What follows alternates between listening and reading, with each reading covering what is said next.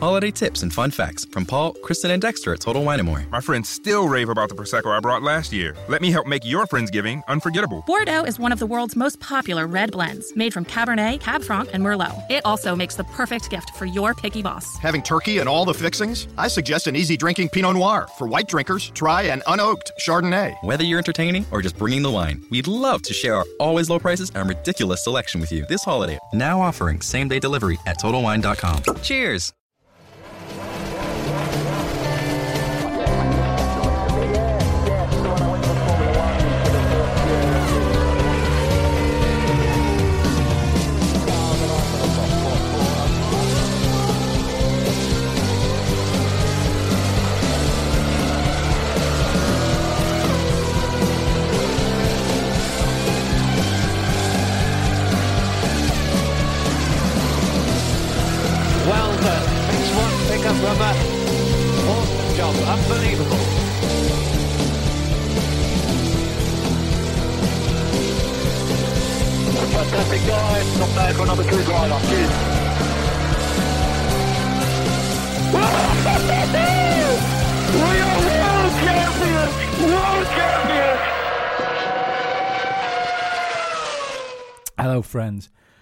Thanks for listening to Hot Lap again. It's just the audio version this week. There's no YouTube thing because um, I I haven't got the time to do the video and the editing of the video because it's reasonably late now on a Sunday as it is.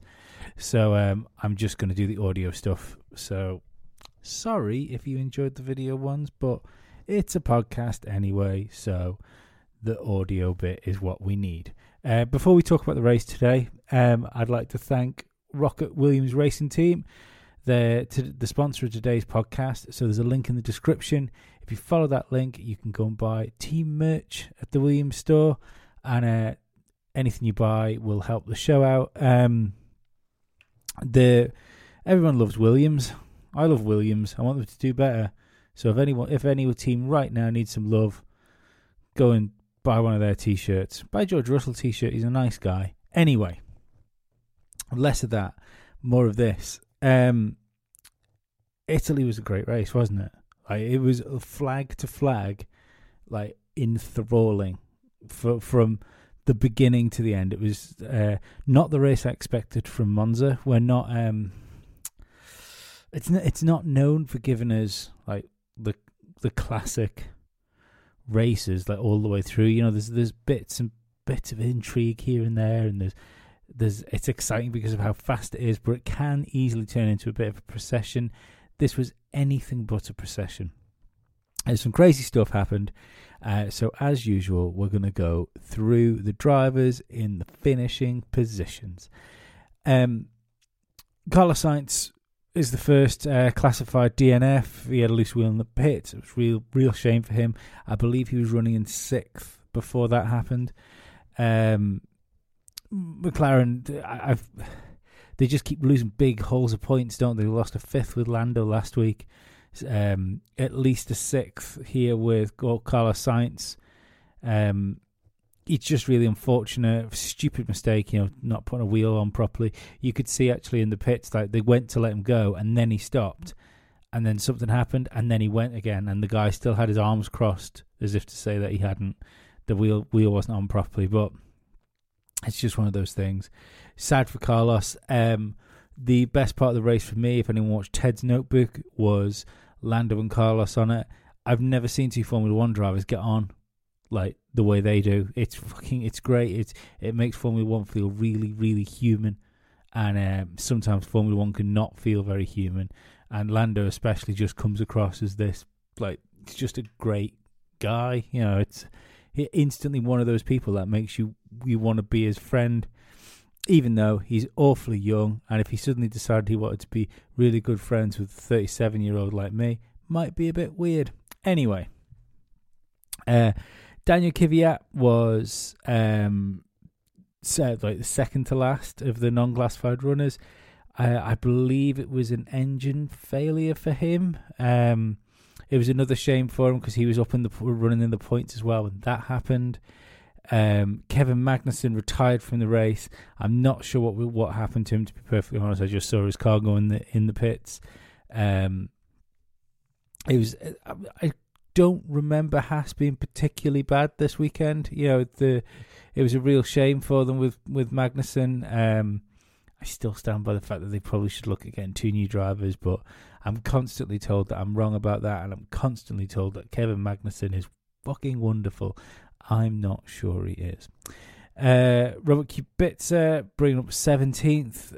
Pretty silent race from him. He actually got quite a good start, if you noticed. And he he uh, he was ahead of George Russell for a while, but um, yeah, stuff happened. He ended up uh, two laps, uh, two laps down. Was he?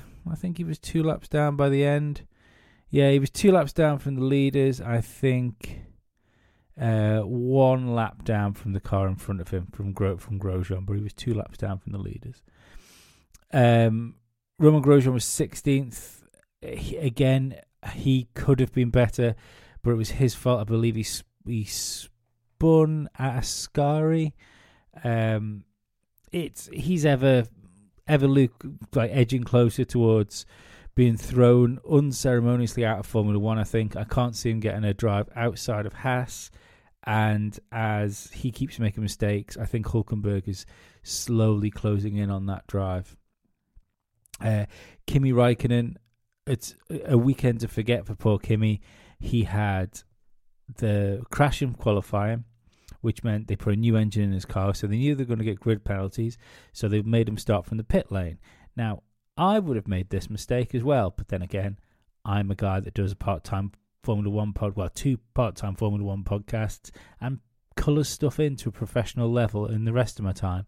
Um, he had new tyres fitted to the car because I think the team thought that if they were starting from pit lane, like they'd broken Parc Ferme, so they could just put any tyres on the car. But it seems to be a new rule where even if you do start from the pit lane, you've still got to use your top 10 tyres. So he got a stop go penalty for it, I think. Pretty like pretty rough on Kimi. I felt felt bad for him. Um especially being Alfa at Monza too, you know. They could have been in for a really good uh, chunk of points there with with Kimi even even working his way through, but by the time he'd had to start from the pit lane and then he'd had a stop and go penalty, there was just no chance for him. Um, I think he was a he was a lap down from the leaders as well. But I mean, to be perfectly honest, it's not uh, it's not unknown for people down this end of the grid to be lapped, is it? So I don't suppose that really matters for him. Uh, 14th for George Russell, excellent uh, for him considering he finished ahead of Kimi Raikkonen, his teammate. You know, it's he did he was doing the best he could hope to do. Um, the I, I saw an interview with him actually before the race. I I can't think of another guy that has handled having a less than stellar car but has kept such confidence in himself. I suppose it, it doesn't hurt the fact that he's destroying his teammate. But yeah, like he's he just comes across really cool, calm, and he has that air about him where he at least believes that as soon as he gets some sort of machinery underneath him, that everything will be all right. Uh, I think it will be as well. You know, he was tremendous in GP two. He uh, was good in GP three. I'm I, I can't wait. I I think he, he's going to be in Williams next year. Uh, and I just hope Williams can give him at least a, a mid-grid car. It'd be horrible to go for him to go all the way through this year and be the only guy that doesn't score a point because he deserves much more than that. Uh, speaking of people that don't deserve right now any more than that, is 13th and uh, unlucky for Sebastian Vettel Mr. 13. Now, I'm. I don't really know what to say about Vettel. We seem to be ha- we seem to have this conversation all the time about is he finished, is he retiring, and I genuinely thought he was going to turn up this weekend and prove us all wrong. He did turn up this weekend, and he proved some people fucking right. So he will start with qualifying with him because he was fuming after qualifying because I mean we know the final runs were fucked, but also he uh, blames Charles Leclerc for this because it was his turn for the tow. He'd already done it with Charles. Charles had provisional pole. It was his turn to go out. He was going to. Uh, Charles was supposed to run around in front of him, and he was supposed to get the tow off him. I personally hate all this. I having cars having to tow each other, but uh, it's one of those things. It's it, it is what it is now in Formula One, and I I mean I I've known like the teams try and tow each other along in the past, but it's never felt quite as powerful and as important as it has done this year on certain circuits. I mean Monza, you're almost looking at half a second uh, if you get a decent tow off somebody. Anyway, Charles was supposed to do this. Now, Charles didn't necessarily refuse to do it, but I think Vettel thinks that he'd made it so he didn't help the situation they were in because you had the um, the Hulkenberg situation where he backed the field up, or Lance backed the field up because Hulkenberg was going through the chicane, and there was definitely a time if you saw because there was a time where Vettel could have broke as well, but I mean it doesn't matter. Like you saw what Carlos Sainz did.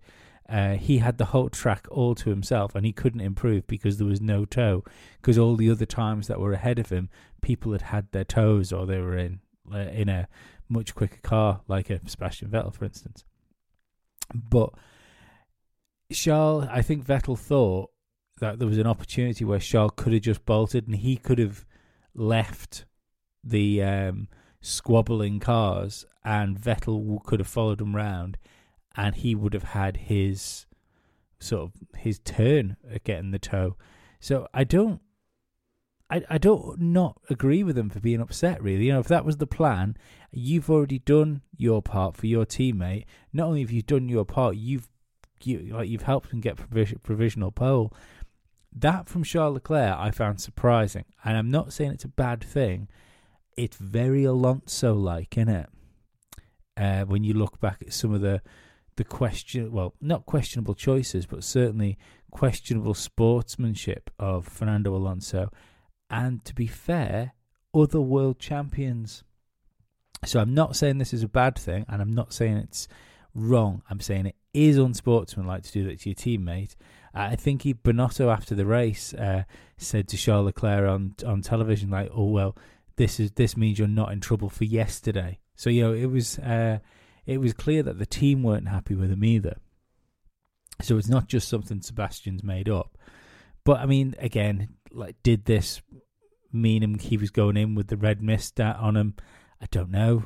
I, I don't know if if if he was still really upset going into going into the race, and then that like he spun a, a Ascari, but it you know it, it doesn't it doesn't make up for the other times that he's spun in in recent years. I'm still in the camp that I don't believe a Formula One world champion of which a four-time Formula One world champion. I don't believe that you a driver of that caliber just becomes rubbish overnight, which is almost what it seems like it's happened. Uh, he seems to have just gone overnight to the to this. But it's, I mean, realistically, I suppose it's not overnight. It's I I always draw it back to Baku when he drove into Lewis on purpose. That seemed to be the breaking of Sebastian Vettel, and it's just been in a spiral like ever since. And um, I'm I want to see him go to another team. I want to see him to go to another top team. I'd like to, as much as I think it would be harsh on say Albon because you'd think he, well he's going to be the one that would get the shove if it happened. I would like to see Vettel go back to Red Bull for a season for no other reason than just to see if he comes back to being at least something like the the Sebastian Vettel we know he was. I mean, would he handle Max? Probably not. I think I think Max has got so much experience under his belt now, and uh, Vettel will be walking into his team. Last last time Vettel was in um, Red Bull, he was taken care of by Daniel Ricciardo. You could argue that that it was the beginning of the unraveling of Sebastian Vettel was being taken apart by his teammate. But I'm not sure what's next for him. Uh, if I gun to head, if someone said like you've got five pound in your pocket and I want want you to put it on what's going to happen with Sebastian Vettel, I'd put it on him retiring. But I really hope he doesn't retire because it would be almost uh, similar to Michael Schumacher because I think Schumacher retired too early. He Schumacher should have probably retired when he came back. He should have stayed in Formula One and around I can't remember what year it was, but he should have retired around that time when he made his comeback. He probably would have won another world championship at some point if he'd stayed. He might have left Ferrari, gone to drive for somebody else. Uh, who knows? But I don't feel that it's the right time this year for Sebastian Vettel to retire, and I think he would be leaving some. It would just be there would just be things undone if he if he was to go. Uh, it's been over a year since he's won a race. I don't know whether he'll win another championship or not again. Um, especially with when you've got like such an on form Lewis Hamilton, and then you've got people like Max Verstappen and Charles Leclerc, which are rising uh, stars. I don't know if Sebastian can compete at that that level. The uh, the way his his mind's gone, but I think he deserves the opportunity, and that's all I want. I want to see is if he can go if he goes somewhere else and he's exactly the same and he's spinning and he's crashing and he's slower than like his teammate in most most cases, then maybe it is time for him to retire. But I do believe that a four-time world champion deserves another go somewhere. Anyway, I don't think. Also, I don't think he's going to fix it at Ferrari.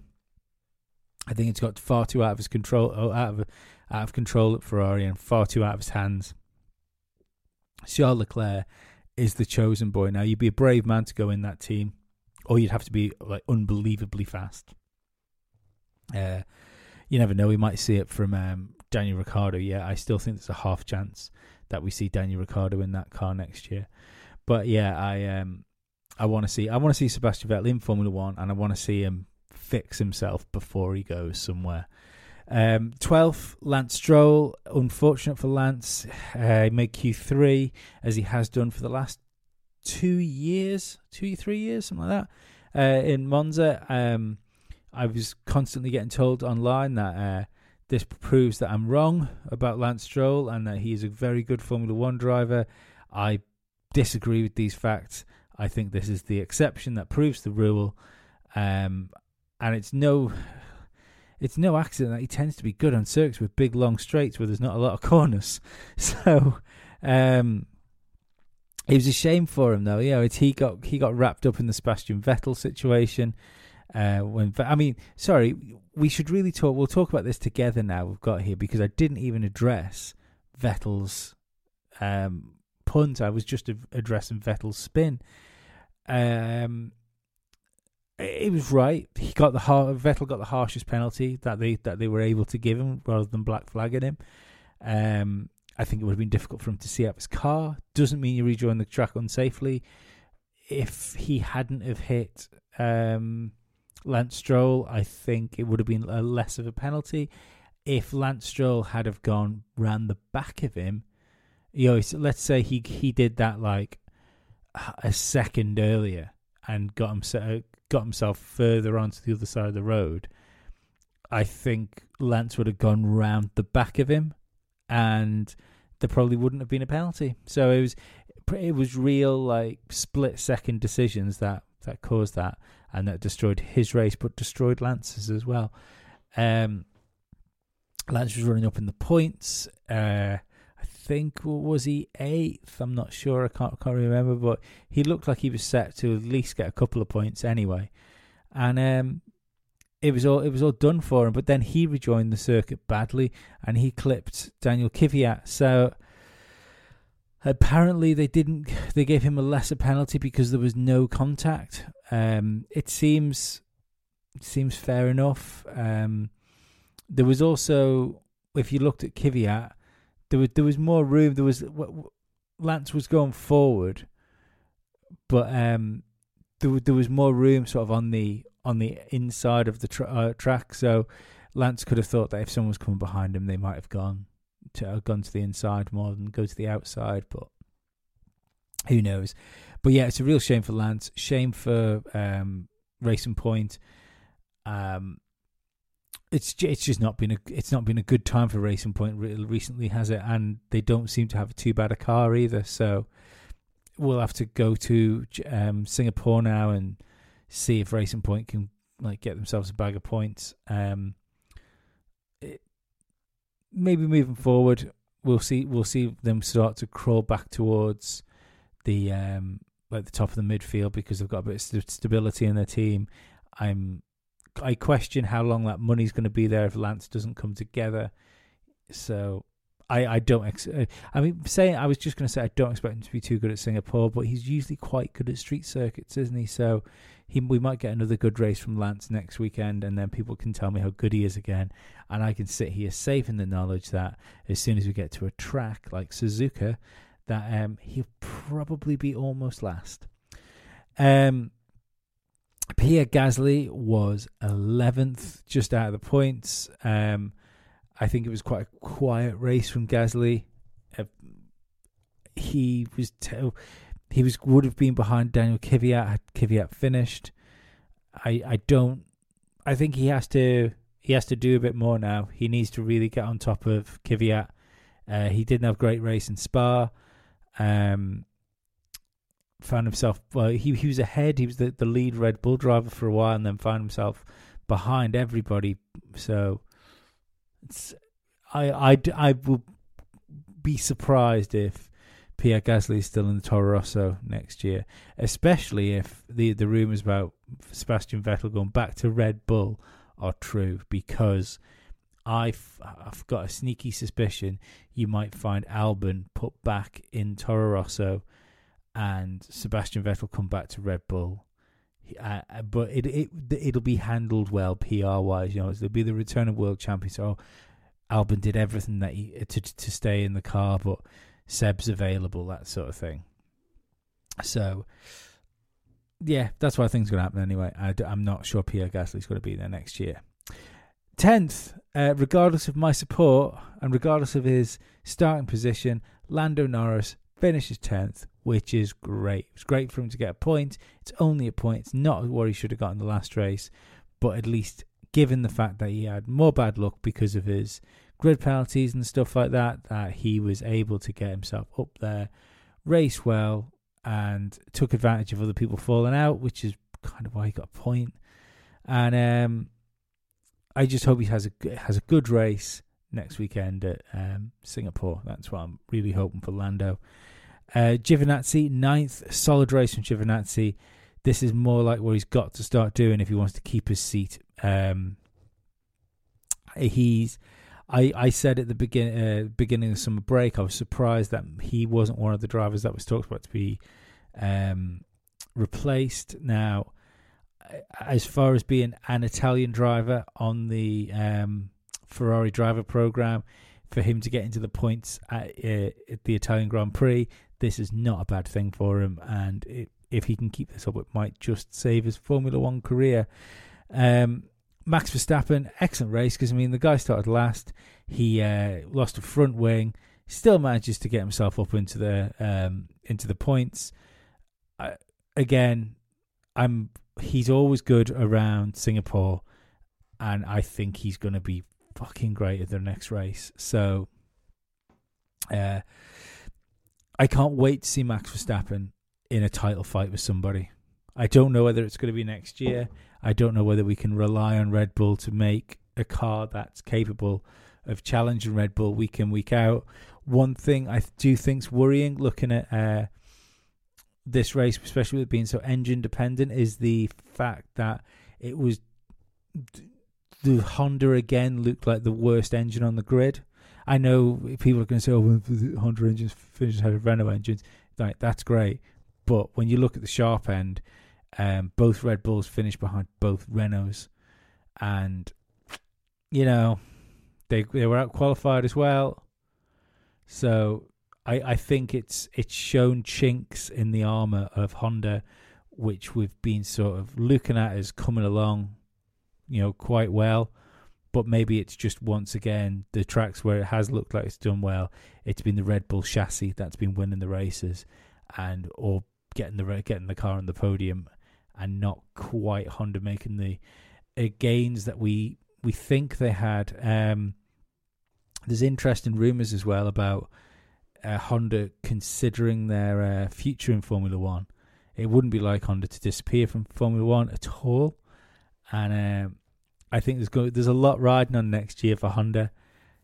Holiday tips and fun facts from Paul, Kristen, and Dexter at Total Wine & More. My friends still rave about the Prosecco I brought last year. Let me help make your Friendsgiving unforgettable. Bordeaux is one of the world's most popular red blends, made from Cabernet, Cab Franc, and Merlot. It also makes the perfect gift for your picky boss. Having turkey and all the fixings? I suggest an easy drinking Pinot Noir. For white drinkers, try an unoaked Chardonnay. Whether you're entertaining or just bringing the wine, we'd love to share our always low prices and ridiculous selection with you this holiday. Now offering same day delivery at TotalWine.com. Cheers! You know, it's people. People would say, "Well, they're starting to come right now. Why would they leave?"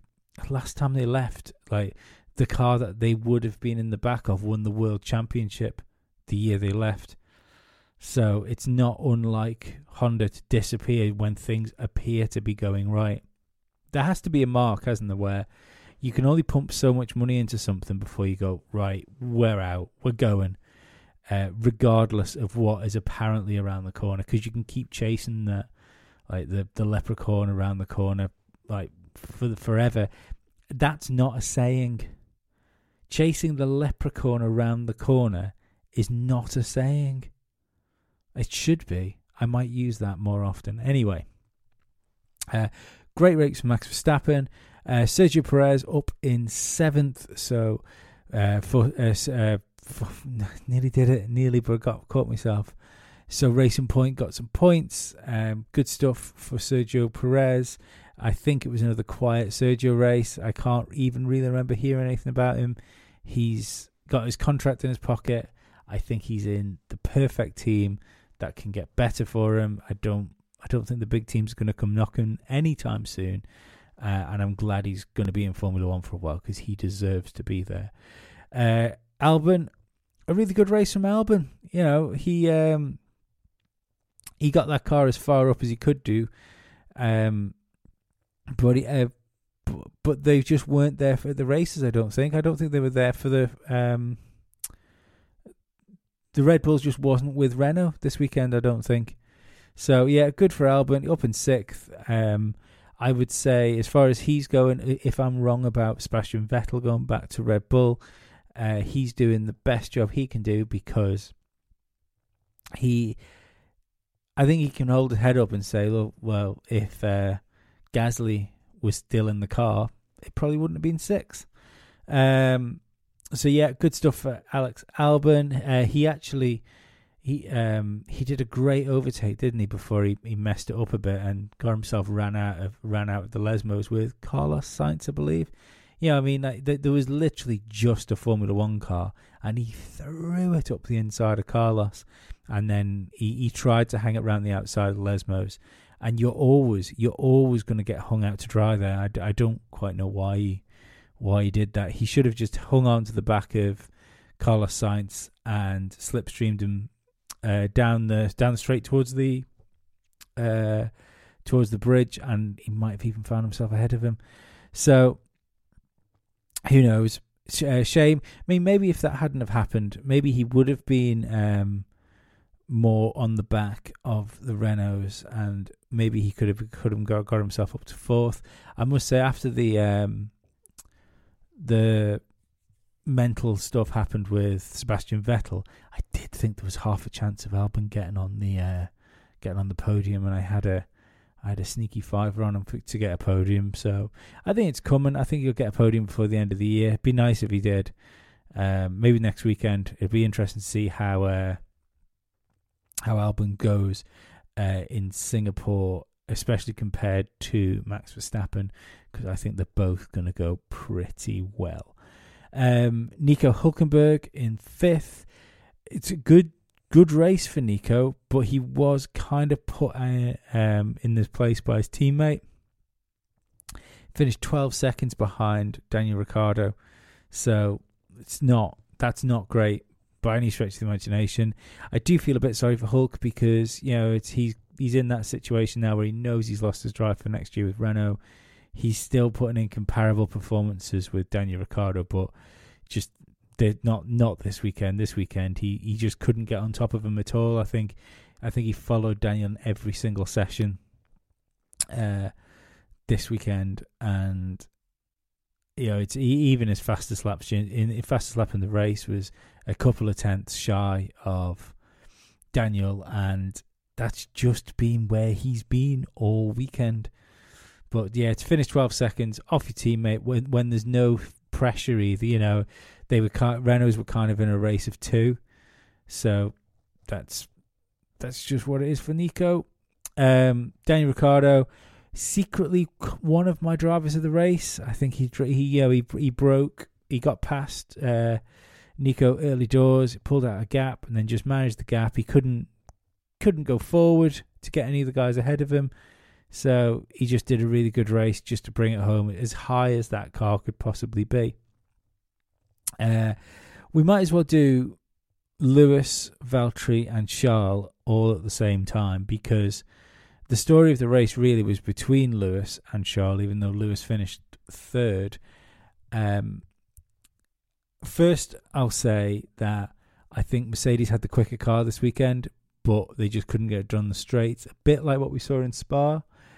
So I was surprised that um, I was surprised Charles won the race. Um, I thought Lewis eventually would have found a way around him, but he just soaked the pressure up, didn't he? He really did. Uh, I was really impressed by Charles Leclerc this weekend as far as like pressure soaking goes. Um, I think some of the stuff he did was a little bit questionable. Um, I wasn't aware that they had this new, uh, well, not new. I know black and white flags aren't new, but that they were going to use them as a yellow card, as that kept getting like referred to. If um, so, I'm not sure how I feel about that, about what he did. Um, I'm fine with him with him like moving under braking. I think that was on the edge. I think it was slap bang up there with Max Verstappen. Um, I think his defending on Lewis when he closed when he didn't give him enough room and forced him onto the grass, the curb, and incidentally not far away from the barriers at that part of the circuit. I think it was on the absolute knife edge, if not over, just over it. But if they have these rules now for, I mean, thing was you uh, you head the like um, what you call them driver stewards.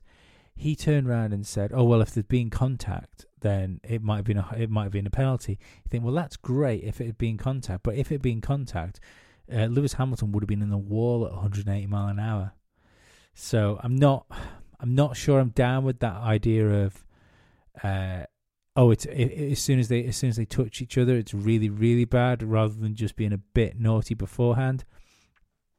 But I will caveat this that I don't think it was much different to Max Verstappen nerfing Charles out of the way in Austria to win that race. Um, see, I don't want to see drivers just nerfing each other off the track ever. I, I, I don't. That's not racing to me. Just pushing people off the track. I had. I I, I haven't brought it up because there hasn't been the, the need to. But I, I defended Max for his move on Charles Leclerc in Austria. Since then, I have kind of stepped back on my own opinion of it, thinking that maybe he did step over the line a little bit. But what I then have to think is, we're always going to have problems with rules.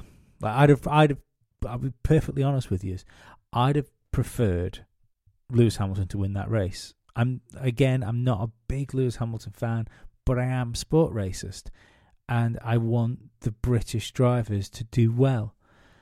So I'm always going to lean towards who, like the the whichever battle it is.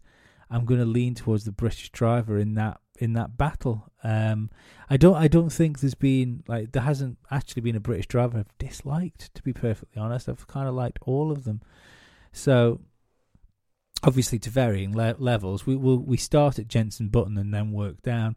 Lando's got himself pretty up there with a with a to a to a Jenson Button level. I I think that that's only going to grow as well. But then I've got to try and look at objectively, and would I prefer rate battles like that to be um, sorted with a drive through or a stop go or five seconds added on? or the absolute fucking farce of what Canada ended up with people moving numbers around and apparently apparently they put uh, when Ferrari win a race they put a Ferrari flag outside Maranello and apparently they put a, a Ferrari flag up for Canada for Sebastian because they still feel they won that race. I think that's pathetic if I'm perfectly honest. Um, so yeah, I'd rather have the yellow card flag um, and not have this fucking talking about pit drivers moving numbers around and oh well I, I didn't win the race but I did win the race type of thing. So yeah, we're going to complain about rules. It's what happens in sport. If the decision doesn't go the way you want it to go, you're going to think it's a bad decision. If it goes the way you want it to go, you're going to think it's a good decision. So as long as it's the same for everybody, I think that's what's that's what things have got to be. Look at Vettel's qualifying lap. He should have been tenth. He should have started tenth because his fastest time should have been disallowed in qualifying because he went all four wheels off the track. Other drivers had laps deleted. He didn't because he's a Ferrari driver in a Ferrari, and if they'd have done that, he'd have been tenth. So that's this is where they've got to start enforcing these laws. They've got the laws. They've got to start enforcing the rules. If if you're gonna be more lenient, that's fine, but just make sure that you're equally lenient to everybody and not slightly more lenient to somebody or slightly harsher because of either team affiliation or uh, driver reputation. Like a Grosjean, for instance, he's always going to get the penalty in his if it's a 50-50 and someone's getting a penalty and it's Grosjean's involved, he's getting it because of reputation. It shouldn't be like that. We just we just need some some sort of flat rules across the board. Um, but apart from that, Charles did just take lap after lap of a pounding from Lewis Hamilton, and he positioned his car well. He he came out out of the parabolica so tidily on every lap, just pushing that um, that gap just to where it needed to be, to where Lewis had no chance to slipstream him and DRS him down the straight. Like I can't imagine the pressure it must be, not just to have Lewis Hamilton, one of the most fierce racing drivers that Formula One has ever seen, uh, bearing down you, but to be in a Ferrari at Monza and it to be not only like you've just won a race, but this is going to be your second win, and you're going to win back to back races. You know, it's it was a, an incredible achievement from Charles Leclerc today, and I don't want to ju- I don't want to belittle what he's done because of um I'm not even going to say questionable driving because there's a new there's a there's new standards of um penalty giving. So that's that's the issue. It's not the driving, it's the penalty. The penalties, like I said, it, it just needs to be equal. But I don't want it to detract from what he did because he did drive a great race. You know, I'm, and it's it's just like a. It's so so strange that you've got one driver that is so on the ascension, and then everything seems to be falling falling apart for Sebastian Vettel. The dynamics in Formula One, in Ferrari right now, are one of the most interesting things in Formula One. So it it's just crazy. Like we sometimes you'll get like a a really one sided year where like I Alonso Vandoorne comes to mind because it really was like Vandoorne just got destroyed by Fernando. But you know, there's getting destroyed, and but there's still sort of at least finishing the race. But there's getting destroyed, and then when you're not getting destroyed, you're destroying your own race. So it's it's just craziness. I'm I'm really enjoying Ferrari and seeing what's going on in there. Um, Valtteri Bottas finished second. We shouldn't we shouldn't forget old Bottas. Um, I think it was.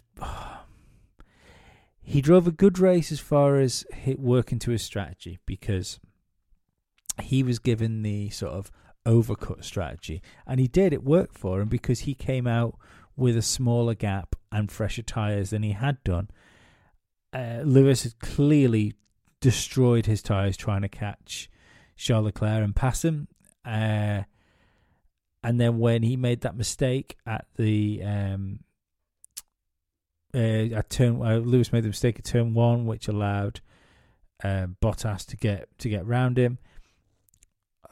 conspiracy theory, uh, you know, like a conspiracy theory.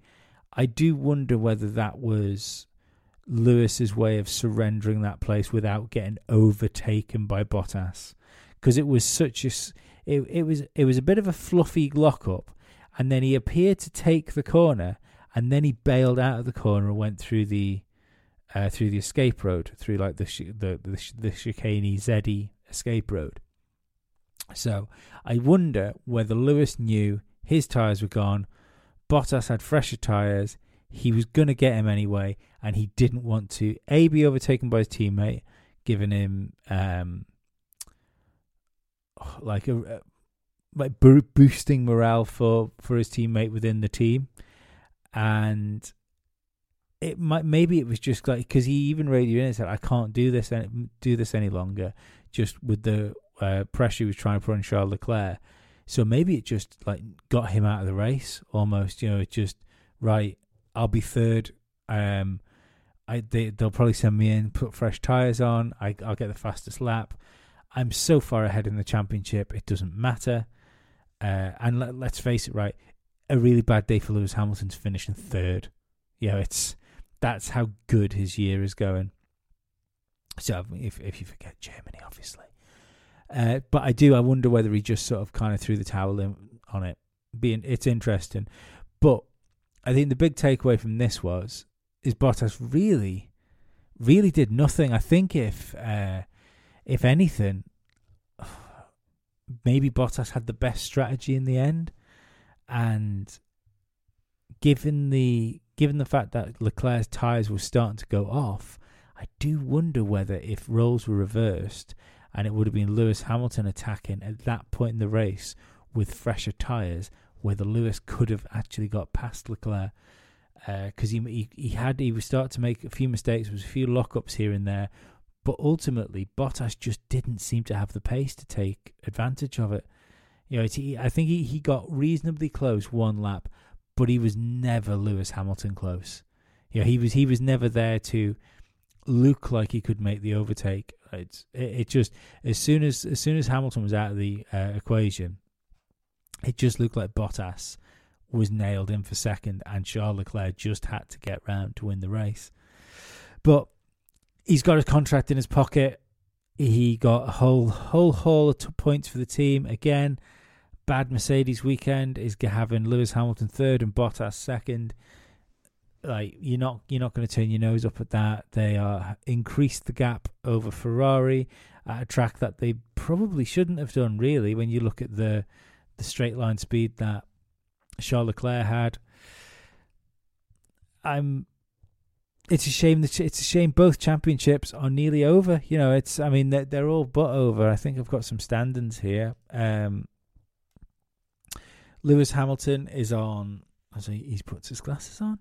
Lewis Hamilton is, is on 284 points. Valtteri Bottas is on 221, with Max Verstappen a distant third at 185. So there's no. The, the, it's just not happening. Like Lewis Hamilton needs to have the worst luck and reliability, uh, luck and then some reliability problems for uh, for that to go wrong. Uh, in the constructors, Mercedes are on 505 points to Ferrari's 351. So the constructors has done as well. It's, it's we're just hoping for good races now because there is it hasn't been a championship this year. Not from one moment did I think that um, even with Fear the Beard and fucking Bottas having a good beginning to the year, not for one minute did I think that this championship was going to go any other way than Lewis Hamilton storming to six world championships and Mercedes dominating a, a constructors championship. I don't think it's going to change next year. People are going to say I'm putting the cart before the horse here, but I th- Ferrari have had two good races here on two tracks we thought they were going to do well. If they drop back to where they where they usually are around Red Bull, um, and then Red Bull start taking some some points off them and stuff like that, it's uh it's a big ask I think for any team the way Formula One is right now to take Mercedes over because they they're just so far ahead. And they tell you what, this whole thing about Ferrari having um, a faster engine, faster straight line speed to the Mercedes, I think Mercedes underestimated what Ferrari were going to pull out engine wise. And I think next year you will find that Mercedes will be back to their like almost um, chinkless armor because they they chose to put more downforce on the car this year. They chose to improve the chassis and give it a bit more drag to get to give it a bit more bit more grip over having like the beastie Mercedes engine top speeds that we have seen. Uh, I don't believe they're going to make that mistake next year. I think they'll do more of a trade off. I think they'll drop a little bit of drag uh, for a little bit of straight line speed because they, they won't allow Ferrari to be six miles an hour ahead, ahead of them on the straights on low downforce circuits again because they've they basically gave away two wins. They've still they they've had the best car, but because of this deficit they had on the straights, they've just given away two wins, and I can't see them allowing themselves to go into that position again. Anyway, that has been the hot lap for this week. Uh, thank you for listening. Uh, thank you for watching when it's been on YouTube. Um, there, has been a few mistakes made. Uh, I'm still getting used to doing video, and it's going to be a rocky road before it gets before before I get all my ducks in a row. Um, I would rather sacrifice a video show to make sure I get audio content out. As you'll notice, there was no Must See Audio show last week because of just this because I messed up the audio recording because of the the video setup for it so there was only one channel recorded so if you if you're a patron you might have noticed that if you're not a patron then you wouldn't have noticed it because it just wouldn't have appeared uh so yeah it's just it's it's a lot more work because not only do I have to or uh, edit the audio for every show that goes out on Must See Audio. I then have to go and do the video shows as well, and it's just finding the time to do all that properly without making messes of things. But my priority is going to be to, to get audio stuff out out for you. Uh, as I said at the top of the show, please, if you're thinking about going and getting any Williams um, merchandise, go to the link that's in the description and get it through that link, and that'll help the show out. If you want to help the show out more and you want to get early access to podcasts, the podcast without the annoying adverts that interrupt it, um, you can go to Patreon and chuck me some money on Patreon, and you get them ad free. You can join the Discord. You can um, get all the podcasts early. Usually, every podcast goes up on Sunday, and then as, as soon as I finish recording this, actually, all the podcasts will be on the Patreon on Sunday, and then they drip out over the course of the week on the normal feed. Uh, you'll also get the not the director's cut podcast. That's a Patreon only podcast where me and Martin do uh, film film sort of review slash um, alternate commentary things for them. It's really good fun. It's probably one of my favorite things I do. Um, and the newly relaunched uh, Lee and Glenn's uh, Patreon only podcast for patrons on Patreon. Uh, that's another patron only podcast, so you can go and check that out. Otherwise, follow me at a total shunt. Uh, tweet me, tell me how wrong I am about um, about Formula One races. I love it. I love speaking to you guys about Formula One. I love talking to you during the races and stuff like that. It's great to hear different opinions, even if you guys are wrong sometimes. And um, yeah, it's thanks very much for making Formula One more fun for me because I have lots of people to talk to about it. Bye.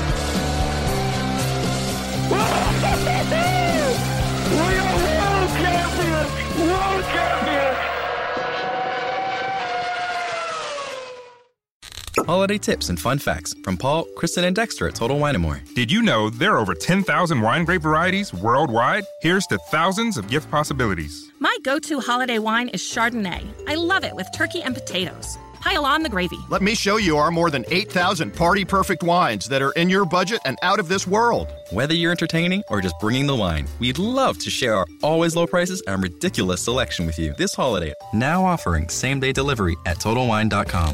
Cheers! Holiday tips and fun facts from Paul, Kristen, and Dexter at Total Wine & More. My friends still rave about the Prosecco I brought last year. Let me help make your Friendsgiving unforgettable. Bordeaux is one of the world's most popular red blends, made from Cabernet, Cab Franc, and Merlot. It also makes the perfect gift for your picky boss. Having turkey and all the fixings? I suggest an easy drinking Pinot Noir. For white drinkers, try an unoaked Chardonnay. Whether you're entertaining or just bringing the wine, we'd love to share our always low prices and ridiculous selection with you this holiday. Now offering same day delivery at TotalWine.com.